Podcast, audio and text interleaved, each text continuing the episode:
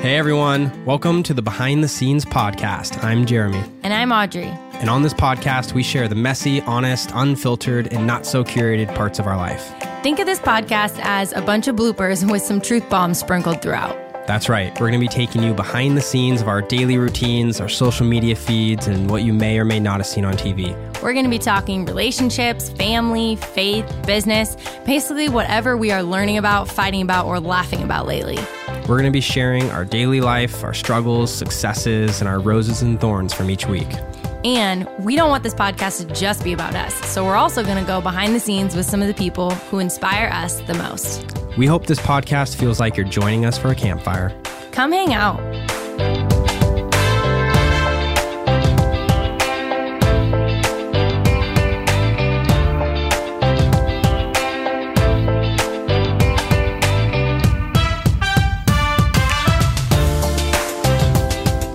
Right, welcome back to another episode of Behind the Scenes Podcast. Another episode and another interview. Uh, we're really glad you guys are here because this one is going to be one you're not going to want to miss. We are sitting down with Dr. Emerson Eggerich, and this was an amazing, amazing conversation. Dr. Emerson has his PhD in child and family studies at Michigan State University.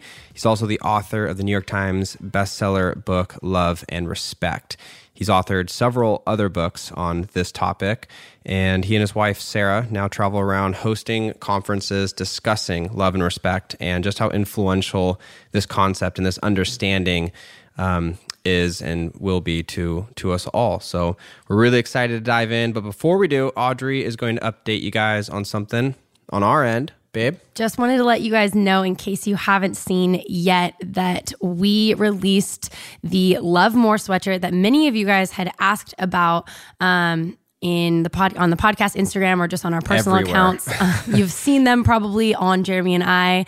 We wore them a lot while we were on tour and leading up to book release. And um, due to popular demand, decided to make them available to you. So if you want to grab one of those, you can go to alwaysmore.com and grab yourself a Love More sweatshirt that is inspired by our book, A Love Letter Life. They're super, super soft and cozy. Very and they just say unisex, Love More in the typewriter font from the book in, embroidered on the front. Um, yes, they're unisex sizing and we know that you guys yeah, love and them. it's a message I think everyone can get behind. I think we all need to love a little more. So here's our conversation with Emerson Eggerich. All right, Emerson Eggerich, such a pleasure to have you on the show. Jeremy, thank you. And uh, Audrey, I've been looking forward to it, and uh, I'm honored to be invited. Thank you. well, yeah. it's our honor. So it's our honor, for sure. We're excited to have you on here and um, talk about marriage and relationships. Yeah, we, we, actually got the pleasure to meet you um, at the the Intentional Family Conference. That was just a couple months ago. Yes. Yes. And since then, Jeremy have Jeremy and I have stolen heated fellowship, and we refer to that term often in our marriage and on our podcast. Yeah. and we always give you credit. But um, so in case well, you see that floating out it. in the interwebs. yeah, and I didn't come up with that. Somebody said it years ago, and Sarah said, and uh, my wife, uh, who we've been married since 1973, said heated fellowship. That captures it. It's yes, so funny. It totally does, it's, and it frames it in a very appropriate way. You know, yes, like, yes. It, it, acknowledges the problem, but it reminds us that we're friends. Yes. Yep. Yes. Working towards a solution. Yeah, we love that. So, uh, as we dive in, you want to just kind of give us. Um, tell us who you are, let our listeners know where you live, what you do, and uh, tell us a little bit about how long you've been married and, and all the things. Give us the sparks notes on Emerson and Sarah Eggerich. No, thank you for the question. Um, as I mentioned, Sarah and I have been married since 1973. We have three adult children. Uh, Joy, who used to work for our ministry, which is called Love and Respect uh, Marriage Conferences and Ministries, and uh, she was overseeing our live conferences for many years. She's now living in Paris, France, but started Love and Respect Now for her millennial generation. Mm. Jonathan is a clinical psychologist who works for Love and Respect. He's kind of my right hand man. And then David has his own video company and does all of our video presentations as well. So we're very grateful for their involvement, family their team. belief in this. and I wrote a book on the family called Love and Respect in the Family. And I waited on that until they were all adults so that they could tell me how horrible I was. Hmm. so uh, Oh, we no. uh, have their testimony in that book. But the primary focus has been on marriage. I pastored for nearly 20 years, study the Bible 30 hours a week, but also have my PhD in child and family uh, studies. And I saw some things in the social sciences, I saw some things in scripture that converged. And uh, when I saw it, it was something I shared with about 40 different people that were in ministry, and they wrote back and said, You've got to get this message out there. Mm, yeah. And uh, we did, and uh, we were on a radio program uh, and presented this, and they had 90,000 responses within a half hour to an hour. wow. And, uh, that was back in 2003, and that's when this thing really launched in a very major way. Wow. Wow. Praise the Lord. That's amazing. That so, is so crazy. this is kind of, and you guys are in are in Grand Rapids, Michigan, yes? Yes, Nice. exactly. West Michigan, beautiful Michigan. Yeah. So this is kind of like a family team. yeah, yeah, I love Well, that all your kids yes. are part of it. No, it's uh, been something that has been very uh, important and, and humbling to me and very exciting. Yeah, we are uh, grateful uh, for their belief in this. And certainly, Yeah. um, you know, your generation, I think, is um, very responsive. No one wants to, as I say, you know, when Sarah and I first met many, many years ago, I didn't say to Hera, Sarah, you know, I, I hate you and you hate me, so so let's get married. You know, it doesn't go down that way. So how is it that two people of goodwill get into a relationship and then at a certain point it seems to get derailed? What is it that's going on there?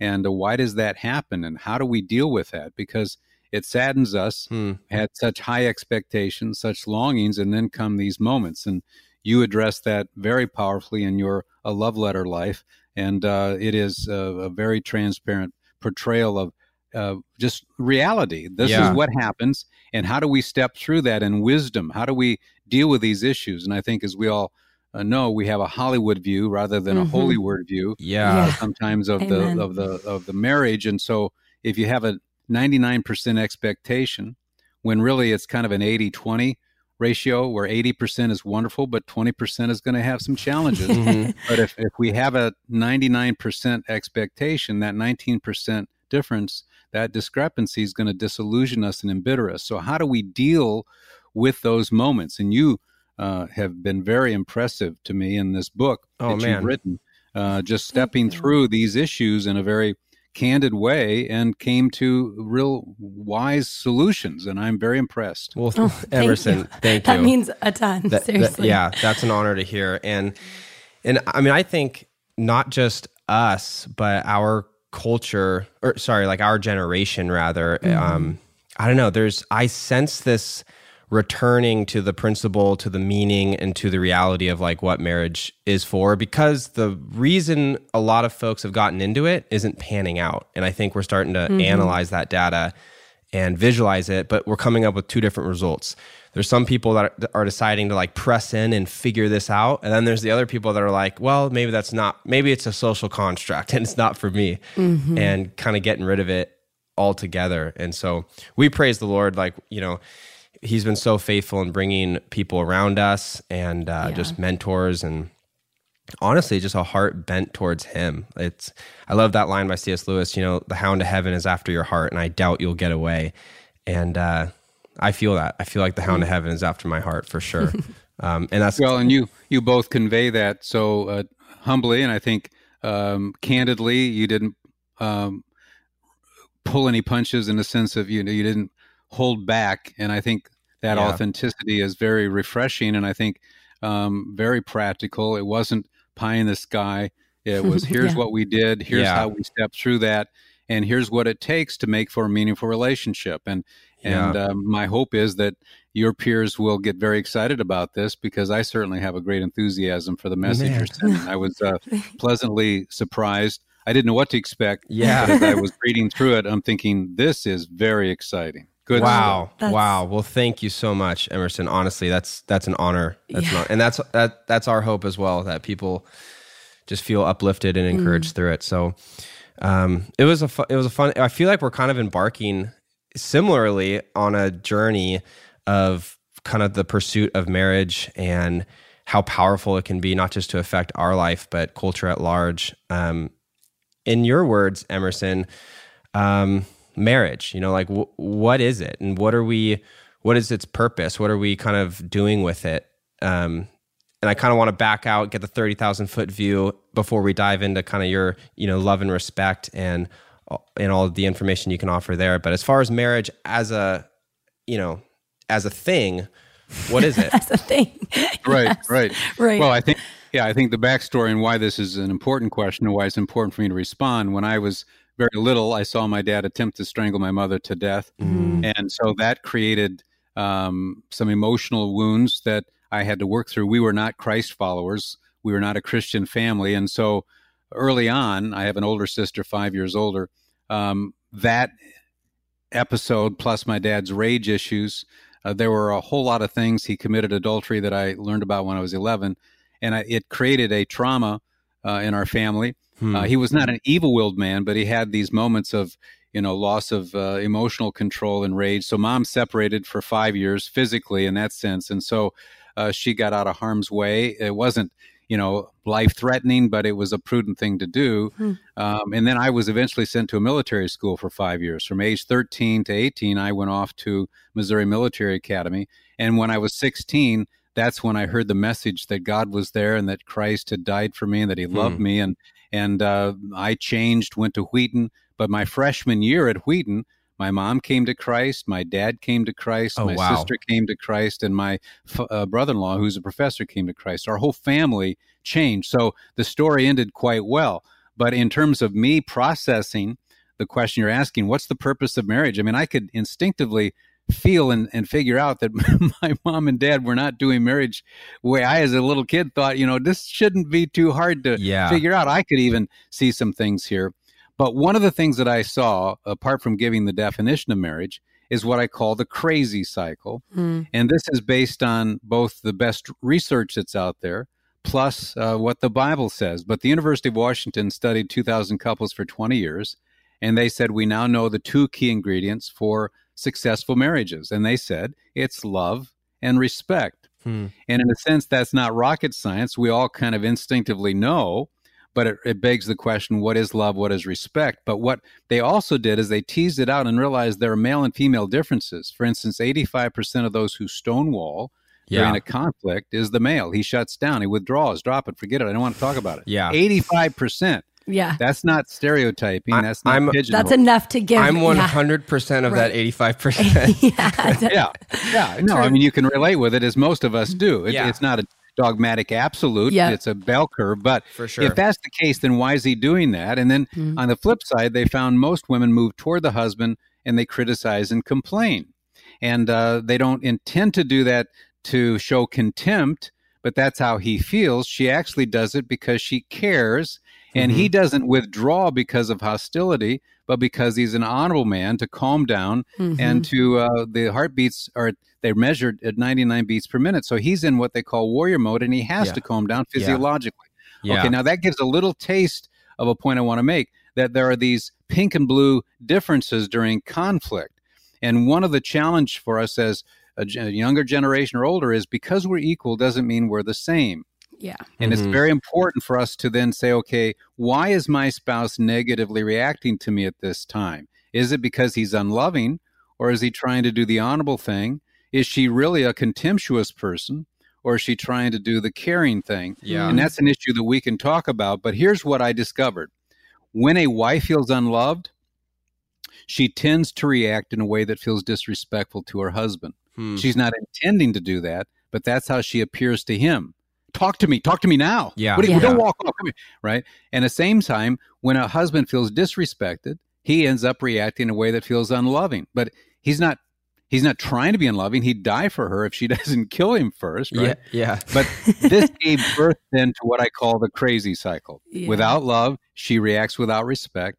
Without respect, he reacts without love. Without love, she reacts without respect. Without respect, he re- and this baby starts to spin. And that day on that radio, 90,000 people responded so quickly because they realized this captures the majority of our experience Yeah. and help help how do we get off the crazy cycle Yes. So how do so the how do next- you get that- off the crazy Emerson, cycle? That's my next question. How do you get off the crazy cycle? Like, what's the? well first of all does it make sense what i just said those of you Yes. who are listening even what do you think your listening audience is feeling you have both people who are in church but you also have people Mhm. like me who are unchurched Yeah. what do you think they're hearing at that point I mean, I think that's resonating for most people, like you said, especially going off of the statistics that you mentioned earlier, just with the percentages. I'd say most people, you know, are resonating with that. They're in some form of that cycle Yeah. and they don't know how to get off of it. But most of them don't even recognize that they're in that cycle because, like you said, Emerson, they think they're doing the loving or respectful thing, you know?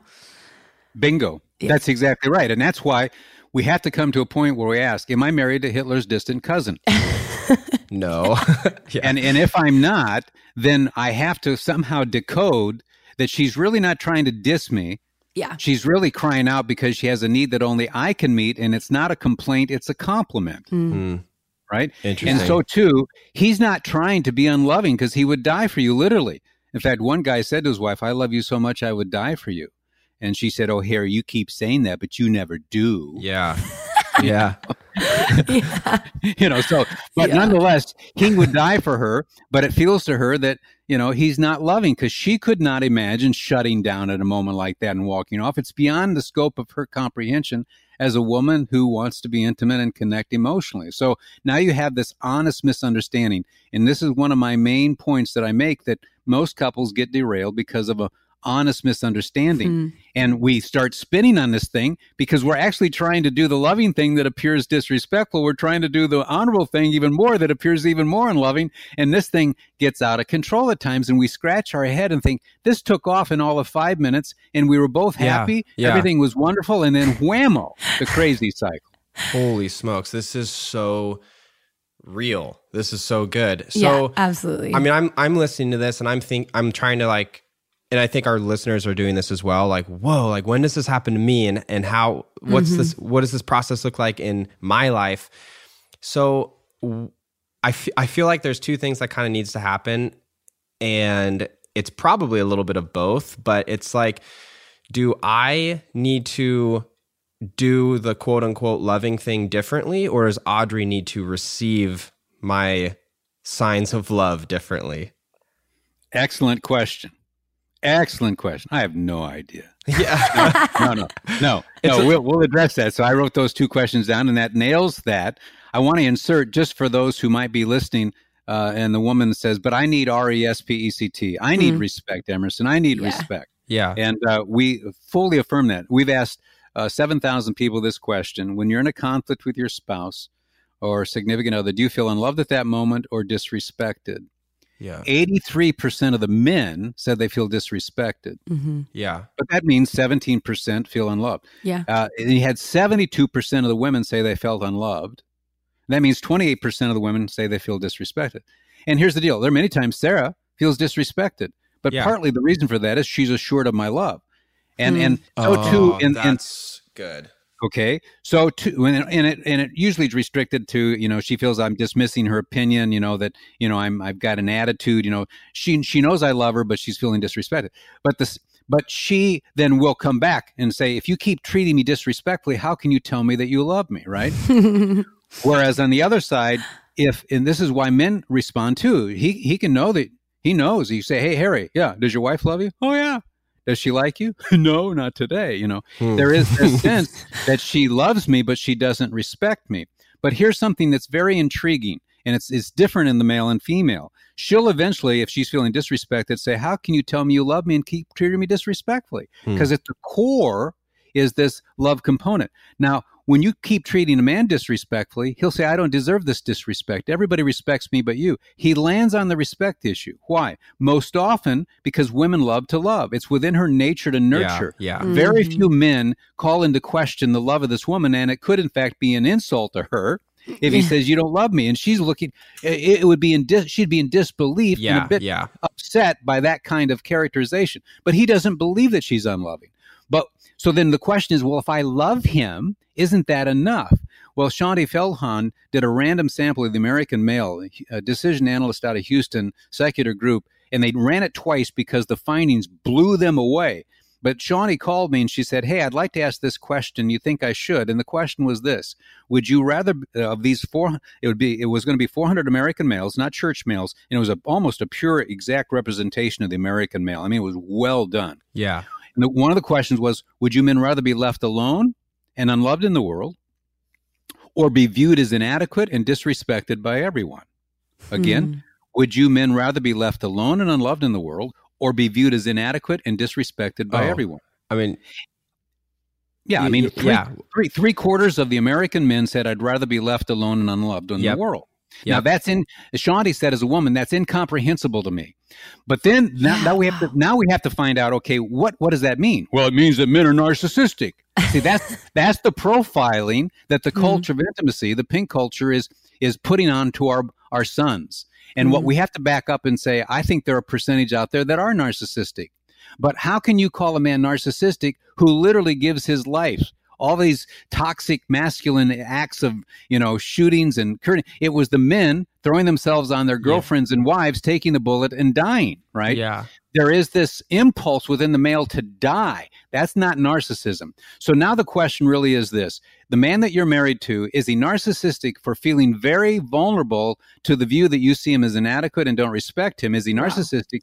Wow. Or does he have a need that God designed within him that only you can meet? And it's not respecting bad behavior. Very important that everyone listen to me. We're not talking about respecting bad behavior yeah. any more than we're talking about loving bad behavior in, in a wife. Yeah. We're talking about an unconditional positive regard toward the spirit of that man while you're confronting things that are not respect respectable. Man. You see? Mm-hmm. So too, I lovingly bring up every once in a while, maybe in once in 40 years with Sarah once, that maybe yeah. she did something that wasn't lovable. But if I did, I got to make sure that my demeanor is loving as I'm addressing the thing that's unlovable. You hmm. follow me? Wait, wait, wait. Say, say that again, Emerson that unconditional love means that I'm going to communicate lovingly about things that are unlovable. Yeah, yes, yeah. yes. It's it's about who I am as a person, not yep. about who your spouse fails to be as a person.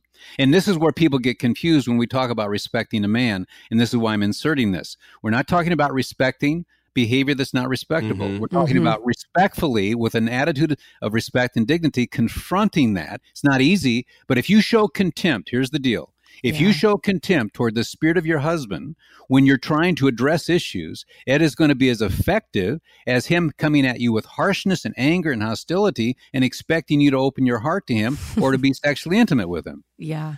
So good. There's a wisdom lot, bombs. well, there is a lot to unpack there. Yeah.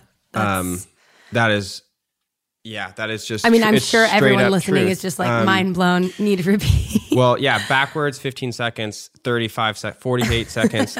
um, Emerson, so I'm just oh, I'm processing, but I'm listening to this and I'm going, okay, so that yes, like I'm nodding my head, absolutely, that makes sense. I've done that. Yes, that's how I react. I would have fallen in the larger percentage of every one of those categories that you that you suggested. So, how what is like the approach i guess um mm-hmm. in what do you do? Which is what you asked before. Is should you do something differently or should you expect y- audrey to receive yes. you you differently right? Those are your two questions. Yes. Mm. yeah and yeah. i think both are the it's, questions that need both to be asked. and, yeah. Yeah and part of it you know people say well who's the one that moves first Hmm. And I hmm. remember praying about that, and I said, the one who sees himself or herself as the most mature moves first. Yeah, interesting. You know? Okay, so that's kind of like, and this is this is our next question. You know, we. I want to ask you about conflict because a lot of this is an overflow or uh, a predicator to conflict, right? Is the the us missing the mark on the love and respect thing, um, because that's such a DNA wired reality of the world we live in. Um, so Audrey and I, like we we have this thing, and our premarital counselor has been doing it for a long, long time. But anyways, when we when we sense heat, the temperature rising in the space of the car or you know across the bedroom, we'll try to touch each other. Usually it's holding each other's hand. It's just some way that we diffuse, we try to diffuse the bomb. And in our book, we have this whole code of conflict because the idea is we're never getting away from conflict. So if we can't get away from it, how do we tackle it well? And I want to ask you about that. Um, how like do you have any good ways or something you want to give us or the listeners of like tactics to help handle this conflict when yeah. it arises because i do agree i think you know for us pressing into the Lord, pressing into Jesus, knowing the scriptures, knowing the word, there will be an overflow of his goodness that comes out. So when my buttons get pushed, I will tend, my heart's will and desire will tend to bend towards hum- humility. But that's only if I'm pouring his humility into me. Yeah. Um, but outside of that, what are some practical ways to kind of address this, uh, this, you know, this conflict that arises when we miss the mark on love and respect? Yeah, no, I mean it's an excellent question, and I want to continue on with the two questions. Okay. Not only is the mature one, it's it's kind of a, a it's it's it, we we often uh, I often ask the question: Have you had a conflict with your spouse when suddenly the issue didn't seem to be the issue, and you saw their spirit yeah. deflate, mm-hmm.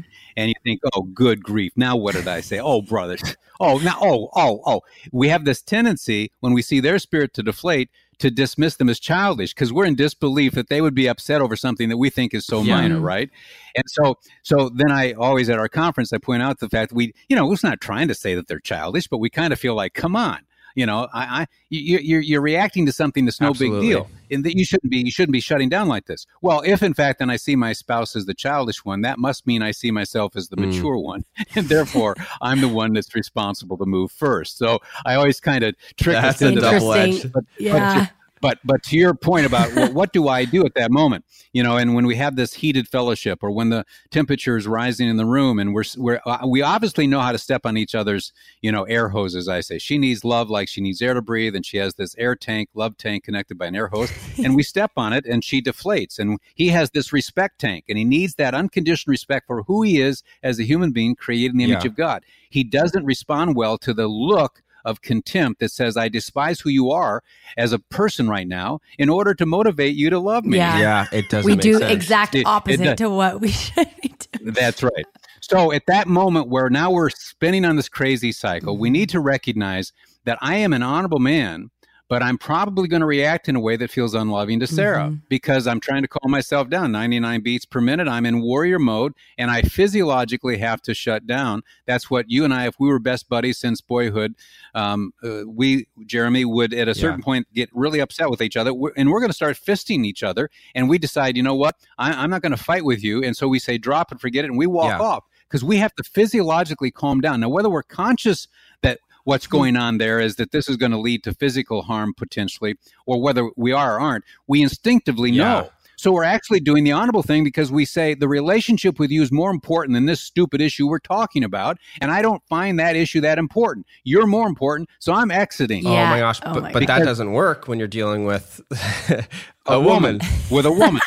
it deals it deals perfectly in our world as men yes. of honor. Mm-hmm. So one of the things that we have to do in the case like let's take Audrey as the more mature one, at a certain point if it gets really heated and you're sensing, man, I, I she's pushing me you know, she's not intended. She's actually trying to connect because if we just said, I'm sorry, will you forgive me? She'll melt instantly. But we're not ready to say that, particularly if we felt we were trying to do the honorable yeah. thing and she's claiming I'm unloving. Why should I apologize for something that's not true? I'm not going to do that. So now we're at a standstill. So what do we do? part of what we can do on the woman's side is to realize you and Sarah would say it. She could tell when physiologically she had pushed me too far. Mm. And it wasn't because I was not a loving or honorable man. It was because physiologically something was mm. happening. So part of the challenge, Audrey might say, um, Jeremy, do you need 15 minutes just to be by yep. yourself? Oh. Now that is that is torture yep. to a woman, and there's some women out there who are saying, "There's no way I'm going to do oh. that." He needs to be what? Just the equal with you and therefore the same as mm-hmm. you? Or do you need to give him the benefit of the doubt that he has a vulnerability at this moment yeah. where you don't as a woman? And you have to trust me here that he, he could walk away and never come back, but we're saying we put a boundary on it 15 minutes, calm down, and then come back and talk for 15 minutes, not for 15 hours. Yes. So one, yes, of, the, one yes, of the rules of yes. engagement, and I like your code of conduct in your book, that you make a commitment. We're going to talk about one thing that's upsetting me yeah. most here for 15 minutes. And if we don't get it resolved, that's okay. We've got tomorrow to revisit this. But usually you can address it. Most people can can deal with that one issue in a calm manner. It's the beginning to react in ways that feels unloving and disrespectful that really is the killer. It's not the mm. issue. We think it's the issue. And this is where people think if we didn't have the money problems or the sex problems, we'd have a great marriage. No, it's the hostility and contempt yeah. you show toward each other when you're talking about the money and the sex that deflates them. And if we don't decode that, then we're going to obviously mislead ourselves into thinking we got to get rid of all these money sex problems before we'll have a great relationship. Mm, and that's a non sequitur. So that that doesn't follow. That is so good. So that would be one thing. And on your part, Jeremy, you might say, honey, I, I, I need a few minutes here to calm yeah. down. I need to I, and I, and I, I, it's not fair to you. This is not fair to you. I'm not asking you to to feel this is fair, but give me 15 minutes and then I will come back for 15 minutes and address this. And and I and you know my bent, I do move toward humility. If but um, mm-hmm. I need some time here. Yes, that would be a beautiful thing. And and then remind each other, I'm not I'm not trying to react in an unloving way here. And I probably shouldn't feel disrespected, but the truth is, this feels dishonoring to me. I know you don't, you're not motivated that way. You're a good-willed woman trying to do the loving thing, but this just I, just I, I, wish I could walk on water and be perfect like Jesus, but I'm not. That's what I'll say to Sarah sometimes. I wish I was yeah, perfect. Yeah, yeah. I wish I was like Jesus. I wish I could walk on water, and I wish I hadn't written my book, Love and Respect, which she once chased me around the house with, that. saying, "What would you say to a husband who was treating his wife the way you're treating me right?" Oh yeah, totally.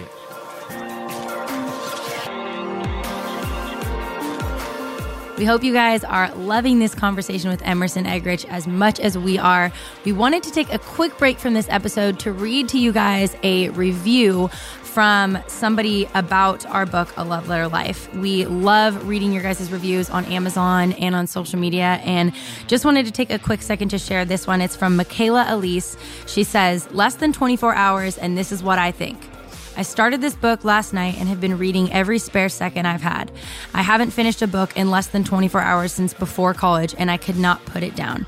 Every single person needs to read this book. I don't care if you're a wife, a husband, single, not thinking about marriage yet, happy in your marriage, or feel like your marriage is too far gone. This book is for you, in caps. This book is written by a couple from both of their perspectives, and it is so enlightening. Their main goal is to point people towards godly, Christ centered relationships.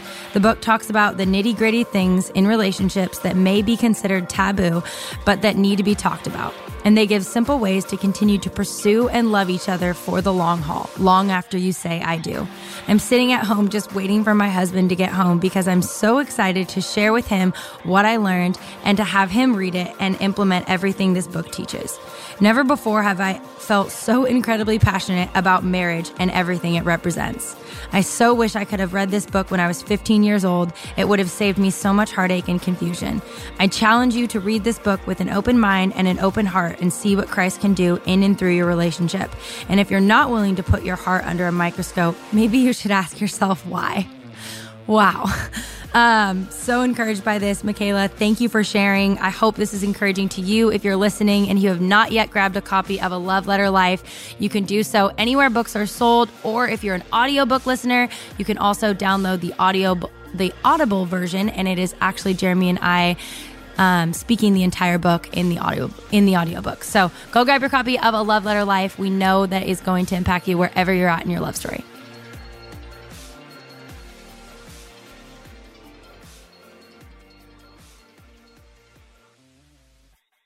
Man, I think f- knowledge is i mean this is so good and i think realize it, first of all you got to have the conversation with your like there's going to be a lot of people listening to this and they're going to be going oh i want my spouse to I, my this. spouse has to listen to this because right. this doesn't work none of these tactics will work or these boundaries or these 15 minute ploys you know uh, unless both are on board yeah. Um, well, having said that, and, and let me just, I think there's truth with that. I mean, it would exponentially move forward so much more rapidly if you yeah. agree on the rules of engagement or, as you say, the code of mm-hmm. conduct. But yeah. I, I, one of the points I make, First Peter 3, is you can win your, your disobedient husband through your respectful behavior. And this guy yeah. hasn't yes, signed yes, on. Yes. So Peter's very clear in 1 Peter 3 1 and 2. And Hosea was told, go win a woman who's an adulteress. That was Gomer, his wife. And you go love her. Unconditional love can win a rebellious woman. Unconditional respect toward the spirit yes. of man can win. So what so if a good. person's listening who says, my spouse, I, I, one of the things that husbands don't respond to well, women will more than men. This is a gender difference. Men don't respond well when you hand him a, a marriage book because he hears the message you find me inadequate and you don't respect me and you you expect me to change and be like you are in the area mm-hmm. of the culture of intimacy. That's what he hears and he'll he'll pull back from that typically. So if a woman's listening, she said, "Well, I I want I exactly. I'm going to go to my husband right now and say, "You need to listen to what Jeremy and Audrey are saying." You need to listen to no, Yeah, he's not. Gonna, yeah. He's not going to listen because he hears a message that you're not intending to send. With the message Yeah. you're intending to send is, "I want to enrich this relationship. I want Mm-hmm. him to be happy. I want to be happy." But what he's hearing is the reason we're not happy is because you haven't listened to Jeremy and Audrey, Mm. Wow. and you need to get on it, baby. Because I was listening. So what we want to do is avoid that scenario. So here's one of the things a woman can do in the event that her husband's clueless on this. Next time you get this heated fellowship and you're Yeah. on this, you now know it's a crazy cycle. Here's what I want to ask the women of courage. And some women say, I need to put on my big girl pants here. I, I, didn't, I didn't come up with that. A woman said that to me once, and I thought, well, that's that's intriguing. I'm not trying to be dismissive, but Yeah. there needs to be a courage to say when you see a spirit deflate, stop at that moment and say, you know, I think we just entered the crazy cycle. I think he's deflating here. I'm trying to do the loving thing. He, sh- he should know that this disrespectful thing I just said, I didn't mean. Because I'll say to women, he, he, he should know I didn't. And they'll all in unison say, mean it. Because you don't. You're Mhm. trying to connect. You're not trying to uh, throw him under the bus. You, he, he, he matters to you more than anybody, and you're threatened. It's really rooted in a fear, not in a Mhm. desire to diss him or dishonor him. So I get that. But what you have to then do at that moment as a woman who's listening is say to him, um, Did I just say or do something that felt disrespectful to you? Wow. If I am so sorry if I did.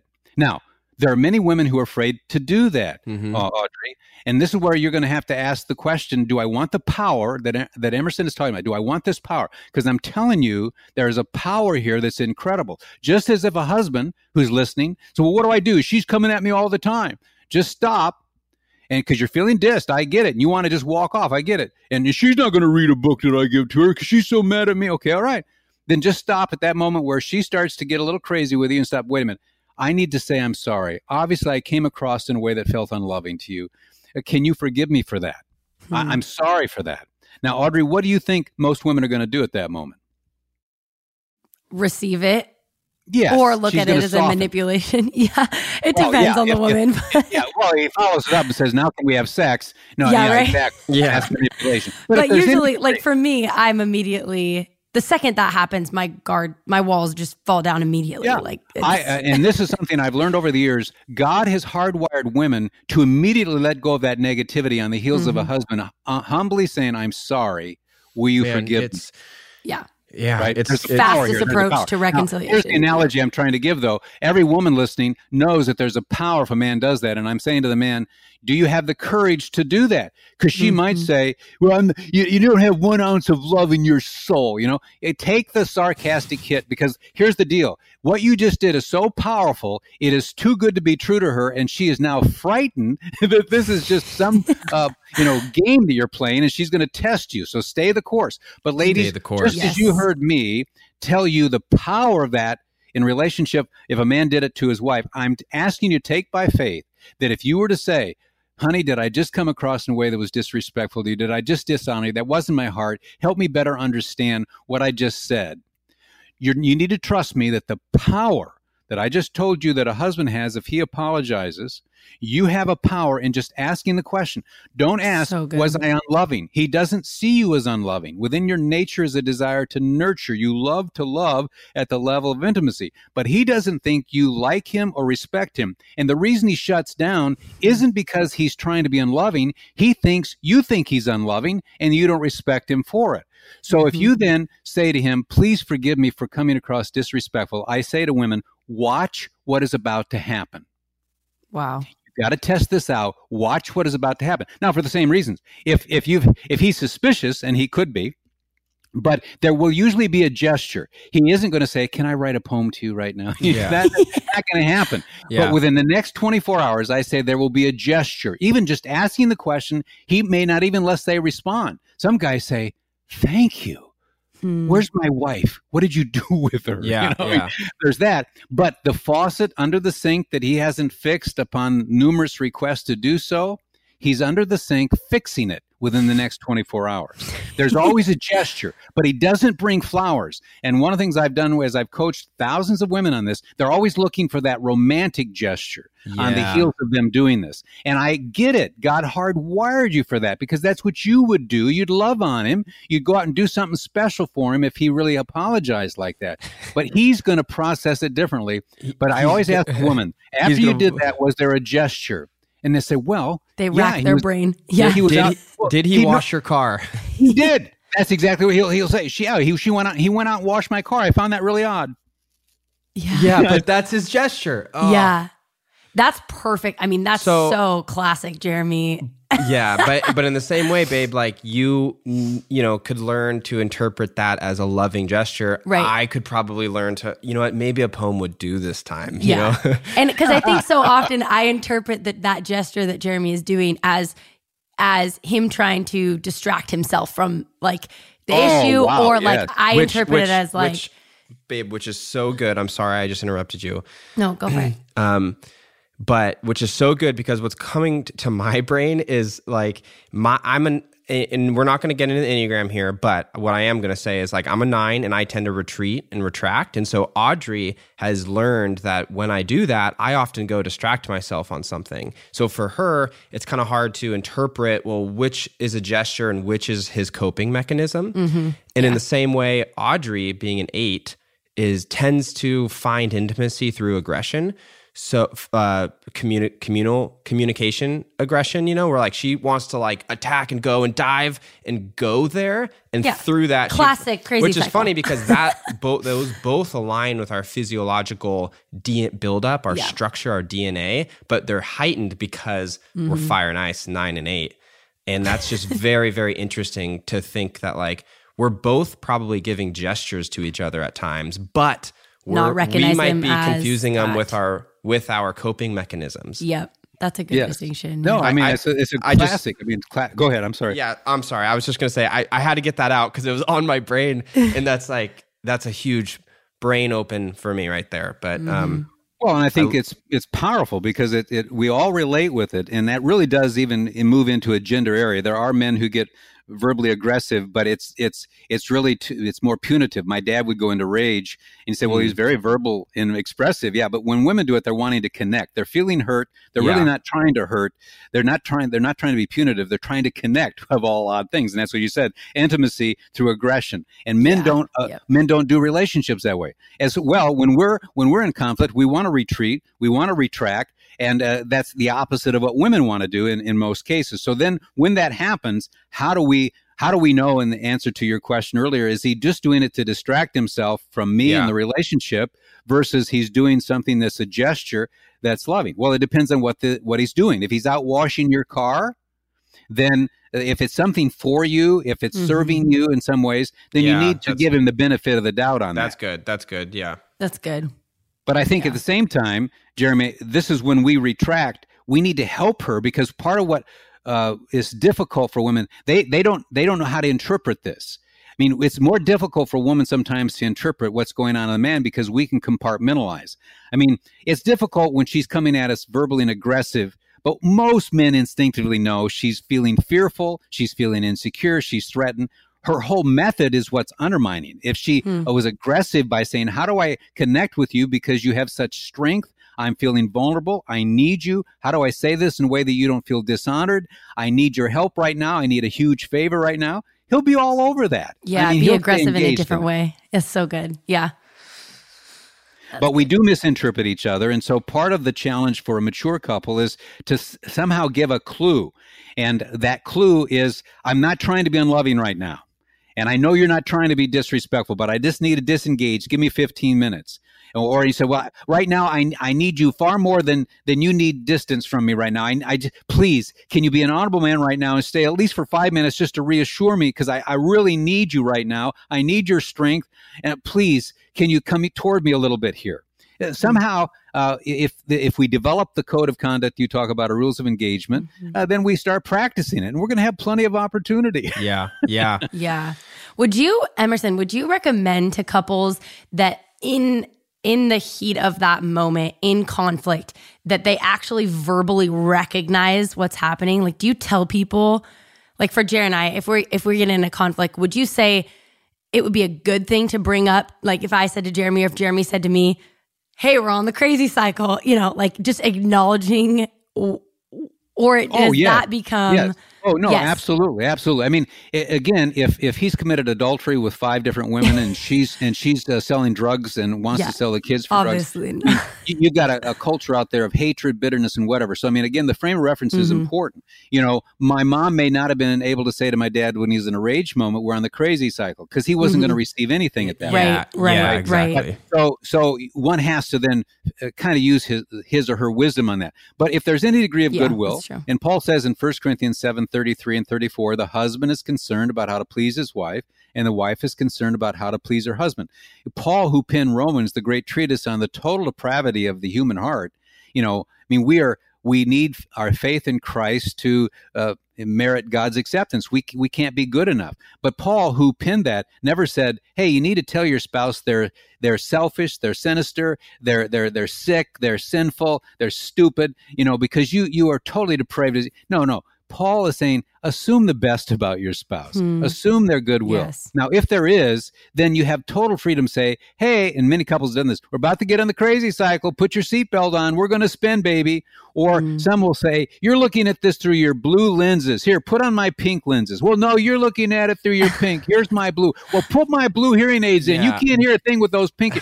you know, there is this. Well, I'm trying to say this through my pink megaphone. Well, say it through your blue one. I can't hear you. You know, Yeah. and they will be humorous. Usually, somebody is has a little bit of humor, not sarcasm, but a little humor. We're about to spin on the crazy cycle. Do we want to do that? And uh, sometimes Sarah and I will say, yes, we do. We want to be immature right now, and we're going to spin for three times. You know, we'll actually say that Yeah. because we don't want to put the standard on us of Mm. being perfect. So we'll say we're going to spin, but you contain that spin. You know, there is this line over Mm. which you don't go. You know, and that's, That's where good. my dad made the mistake. You, you know, when we talk about gestures, there were a lot of coarse gestures.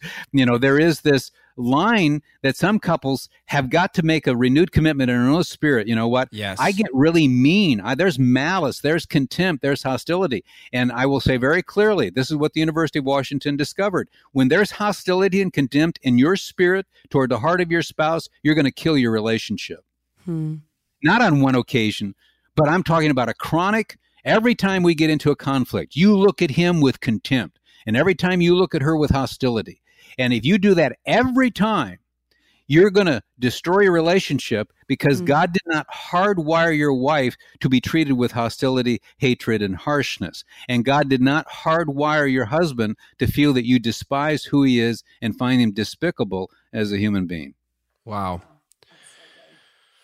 So, yeah, wow, that's great. And breaking, I mean, if you're finding yourself in that position where you're kind of uh, your your pattern and your rhythm and your habit is bent with that, you know, breaking that is extremely difficult. Yeah. And I think just having a healthy conversation, you know, if you're listening right now, this is just what came to my mind. If you're listening right now and you're you're thinking that you're on this cycle or you you know, don't have healthy ways of handling conflict in your marriage relationship or dating relationship or whatever, setting aside a time to talk about how you handle conflict outside of con- the conflict. Yes. Like outside of the emotional heat of the moment, you know, don't don't pick that as the time to address see you're doing this and i'm doing that and that's probably not the most productive time to have that conversation but if you're both like you know in a good state of mind if you're both outside of that emotional heat of the moment you're not actually experiencing conflict and you just set aside a time a time to talk about how like we say in our book our code of conflict how you are going to have rules for engagement and what your own boundaries are going to be like i feel like that would be a very Yeah. helpful thing, right? Yeah, no, that's good, babe. Oh, Um, absolutely. And I think um, to trail on that and to there within, we all have to come to to a point of understanding our default mode. And my default mode is Sarah. If you were respectful, I wouldn't be unloving.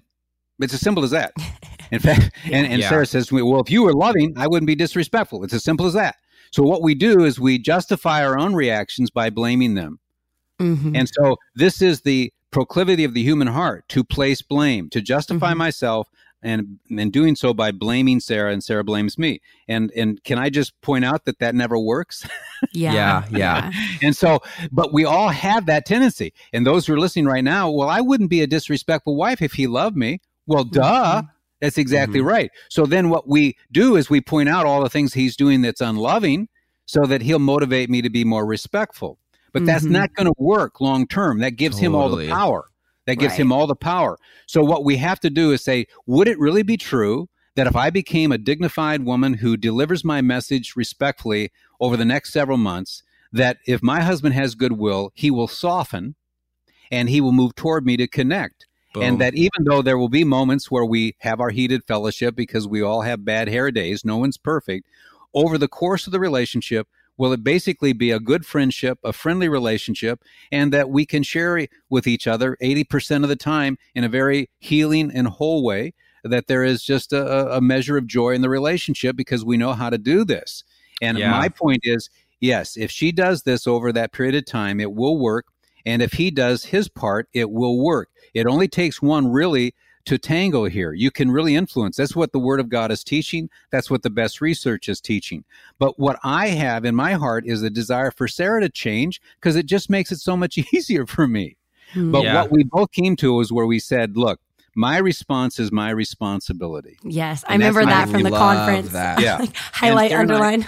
And that's one of our code of conduct. My response is my responsibility. Sarah doesn't Mhm. cause me to be the way I am. She reveals the way I am. Therefore, if my response is unloving, that's my issue. And Mhm. if she responds or reacts in a disrespectful way, that's her issue. And we've locked into that. We fail. But what I want to say to Sarah is look, honey, my response is your responsibility, and your response is your Yeah. responsibility. yeah. That's what I want to say because I know that when she is responsible for me and responsible for herself, I'm happy. Now we all should be laughing at this because it's so ridiculous as a So as a, a marital worldview, but that's how we live. Because bias research points out that we we favor ourselves. The reason I have a rotten disposition today is because of Sarah. The reason that Sarah has a rotten disposition today is Yeah. because she has a rotten disposition. yeah, yeah, yeah. yeah. You No, see how we do this? Are you getting so my, true. my drift Yes. here? yeah, No, so, yeah. the- absolutely. the mature person then has to come to that point point of not being afraid of stop pointing a finger. Yes, they're Yeah. hurting you and they could be 90% guilty, but I believe when I own up to my 10%, it's amazing how it begins to influence their 90%. It really does. I will tell you this, you can't be unloving toward your wife to motivate her to show you respect, and Yeah. you can't be disrespectful as a way of motivating your husband to love on you. Now, you, you say, well, if what if I'm honoring to him to tell him that he's unloving? Well, that could work. What if I'm respectful and, and honoring? What if I'm loving and telling? Yeah, I, I get that. But a better way would be to own up to your side first. Take that for a while. Mhm. What did I say or do here that felt disrespectful to you? What did I say or do that felt unloving to you? Help me, coach me, and then get Mhm. ready for the sarcasm. You know, you don't know how to do this. You've just been reading another book. Get ready for the sarcasm. Get ready for that pushback because it's really too good to be true. And it may be too good to be true. This is not a formula. Some have written me, so I'll try your theory, Emerson. I'll try this one. No, no, no, no. This is talking about meeting another person's deepest need. Yeah. This isn't a formula to somehow get him to jump through hoops. But Yeah. given that we have sincerity, stay Yes. with us and watch what happens. We have seen thousands of couples focus on the family spend $50,000 to survey the effects of love and respect on couples. And this works.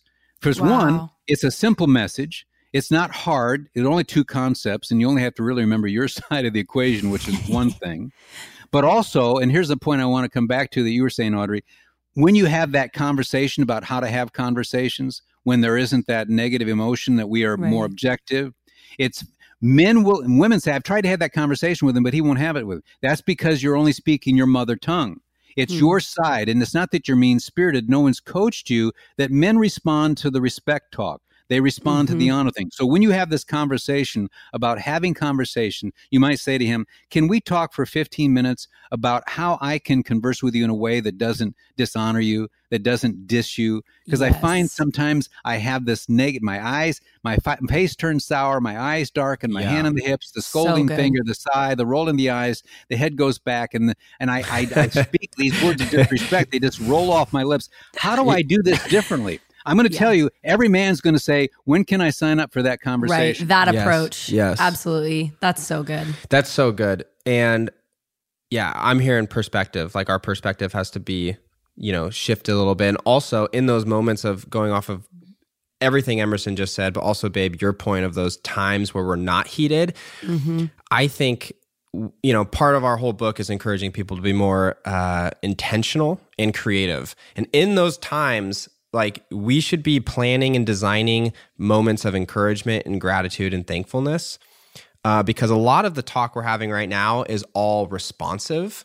Yeah. Um, or uh, in, instead of uh, proactive, rather. Yeah, preventative. Preventative. Or, right. You know, because uh, a lot of arguments uh, is either a response to lack of preventative gestures or proactive gestures, or it's a response to a specific gesture um, or action, you know? Mm-hmm. And so, like, you know, we try to encourage people hey, you got to build up this reservoir when you can because when you're in the heat of the moment yeah you need you as much count on that you need as much help as possible uh, and as much built up love and affection toward one another and so if we're not being proactive on the day to day in moments of of uh, peace you know then um, then obviously the conflict's going to be a little bit rougher Right. No, that's brilliant, Jeremy. Brilliant. I, I talk about we've got to make deposits so when we make yes. withdrawals, we don't bankrupt the relationship. Yes, emotion. that's exactly well said, Emerson. Yeah. That's the wisdom there. And we but like the, it's so. The book, go ahead. Oh, go, go ahead. I was just going to say the book Love and Respect that I wrote starts with a crazy cycle. That's that reactionary. Yeah. That's mm-hmm. what you're talking about, and it, it's it's reactionary. It's getting in tune with our default. And that's really where it starts. That's where we get discouraged the most because we get on that crazy cycle. Yeah. But as I say, you can't just always think about what you're not going to do you've got to also think about what you're going to do that is proactive and positive. Yeah. And that's the energizing cycle, which says his love motivates her respect, her respect motivates his love. And it raises the question that we answer in the book what does love feel like to a wife? And what does mm. respect look Man. like and feel like to a husband? And we unpack that because if you start doing that proactive thing, to your point, Jeremy, then there is going to be a, a uh, an allowance at times that isn't going to bankrupt the relationship when we have that bad moment. And this is exactly the problem. In in the literature, academic literature, you have most couples are what we call avoidant. You know, they avoid mm-hmm. conflict. There are the mm-hmm. volatile couples, not violent, but volatile. It's the Italian, they scream, yell, but they don't hit each other. They just get yeah. wild with each other, but that emotionality is there. But most couples are avoidant. So they're not they don't have the conflict, so they're not making a lot of withdrawals. But because they're not making the deposits, there comes that moment when they do make a withdrawal and they haven't done what you said, made sufficient deposits, and it does really just rock their relationship because they haven't yes. developed that commitment to do the more positive things that you're referring to. Yeah, we're just nodding our heads yes. like over and over. it, if you could see it, and it's yeah. so funny. Like we've been talking about the crazy cycle a lot here, and I mean, Aj and I, we try to be pretty uh, we we really try to do this with our book. The world does not need another highlight reel. So as much as we want to like inspire people, we also want to bring them through the realities of our journey. And I mean, just hearing you talk, Emerson, like we get on the crazy cycle all the time, mm-hmm. all the time, and it's this has been a really, really good amazing, refreshing wake up call as to the reality of kind of physiologically who am I and who are you and the conversations we need to have. Yeah. And uh, I think a lot of people listening are nodding their heads like, I need to have a conversation about this. This is, these are some really, really good tools for the belt. Mm-hmm. Um, yep. Well, we got time for a couple more questions, maybe one or two. I did want to ask you, Emerson, uh, or we wanted to ask you rather, with all of the work you do and um, research know, and people you talk to. research to and people you talk to what would you say or what's the, the, your analysis on the number one threat to current modern day love stories? Well i believe that people have a natural compelling desire to be in an intimate relationship. I mean i i think you know that is a given. So i think the idea that uh, marriage is outdated. You know, the, the idea of the formal marriage within the church, we know the secular culture has some real hesitancies, but I think even you referenced earlier, there's kind of maybe a trend back toward another direction. But we all would agree mm-hmm. that people want to be in an intimate relationship with one person. There's something that's hardwired within us that longs for that. Yes. And I think the thing that my campaign has been two people do not get together because uh, they have ill will toward one another They get together because they trust each other. They there, there is that goodwill toward each other. So my one of my major missions is I believe people start to get derailed over an honest misunderstanding. It is Yeah. an honest misunderstanding. There is no ill will. There's no dishonesty. I mean, we know people out there who are liars and cheats and, and thieves and that kind of thing. But I, I'm But talking by about and large, gen- yeah, Yep. by and large, everyone's good willed and they are wanting to make a go of this relationship, but they frustrate each other and they get hurt and they Man, get confused. And my campaign is there is a knowledge and a skill, and it does. It's not a lot of knowledge, and you don't need a great uh, amount of skill. But as you point, you put certain tools on your belt. I like that phraseology. That if you get a little bit of knowledge that we've been talking about today and a few little skills, you're going to be okay, particularly with my system, because we're talking about doing one thing. You're not going to be too far off, and everyone would agree this. If a man simply were to ask himself, if, if that is that which I'm about to do or say going to feel loving to my wife or not, and if I can't answer that personally, do I have the courage to ask her if I were to do it this way, would that feel loving to you or unloving? I mean, Mhm. gentlemen, if if you you don't have to get a, a PhD, if you were to ask that question of yourself, and if you didn't have the answer to it yourself, you asked your wife, I'm going to tell you, you're probably going to have a happy relationship. Mhm. Eh, Yes. given that you responded to what was instinctively the loving thing to do and or if it you didn't know she said here's what you can do and you did it you, you're going to be okay and so too ladies if you were to ask is that what i'm about to do or say going to feel respectful to my husband i'm not talking about him deserving it i'm talking about am i sending a message of contempt toward who he is as a human being and do i really want to do that and if i Mhm. don't know what that looks like am i willing to ask him how I can say this in a way that sounds more respectful. How can I share the hurt of my heart without him thinking my motive is to put him down? Yeah. If if you're willing to ask those two questions, you're going to I think get some knowledge and I think over time you'll develop some skills and the encouraging thing is you don't have to feel like, "Oh man, I don't know what I'm doing." It really comes down to it as, as simple as this. God in, gave this message in Ephesians 5:33 that a, is a summary to the greatest treatise in the New Testament on marriage. And here it is. Husbands love your wives and Mhm. wives respect your husbands. And that applies to a, a person in a tribal group in a jungle that just has learned the scriptures. It applies to them as they live in a tree in the jungle.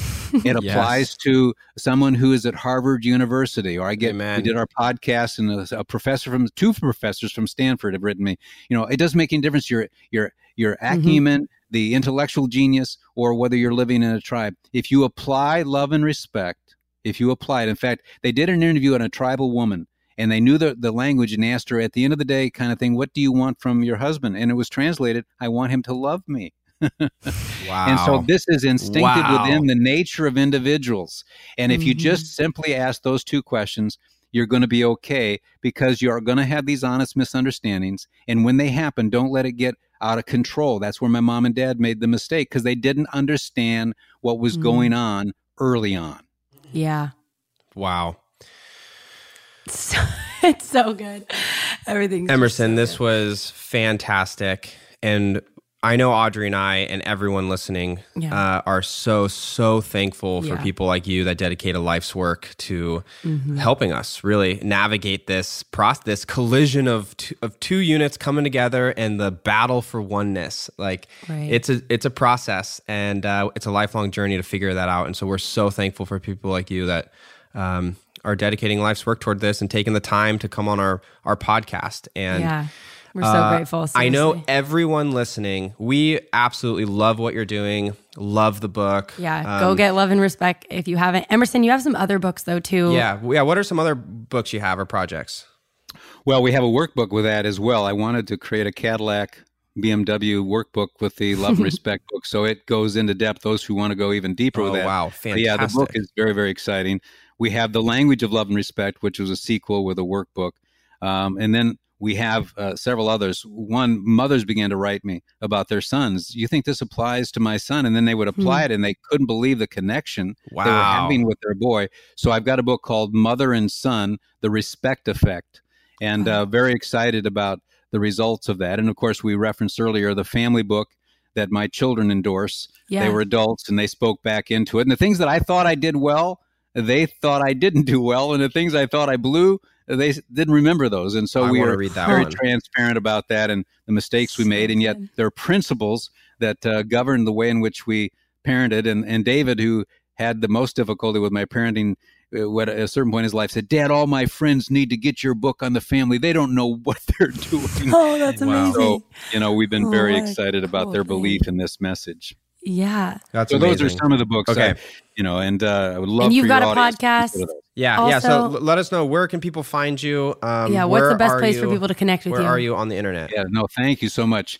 It's all spelled out loveandrespect.com. L O V E A N D R E S P E C T dot com. And there, when you go there, you'll see the menu. We, uh, Jonathan, my son, as I reference, is a is a clinical psychologist. We've got a podcast. We did 125 podcasts with 2.8 million downloads of that. Awesome. We've got uh, the resources are out there. The Instagram, we've got almost almost three million, two and a half million following us on Facebook. Wow. So uh, we have uh, the social media, we have free content. If they go to the loveandrespect.com, a pop up that irritates them will come up and they can say no to it. But the pop up is called the 15 day plan.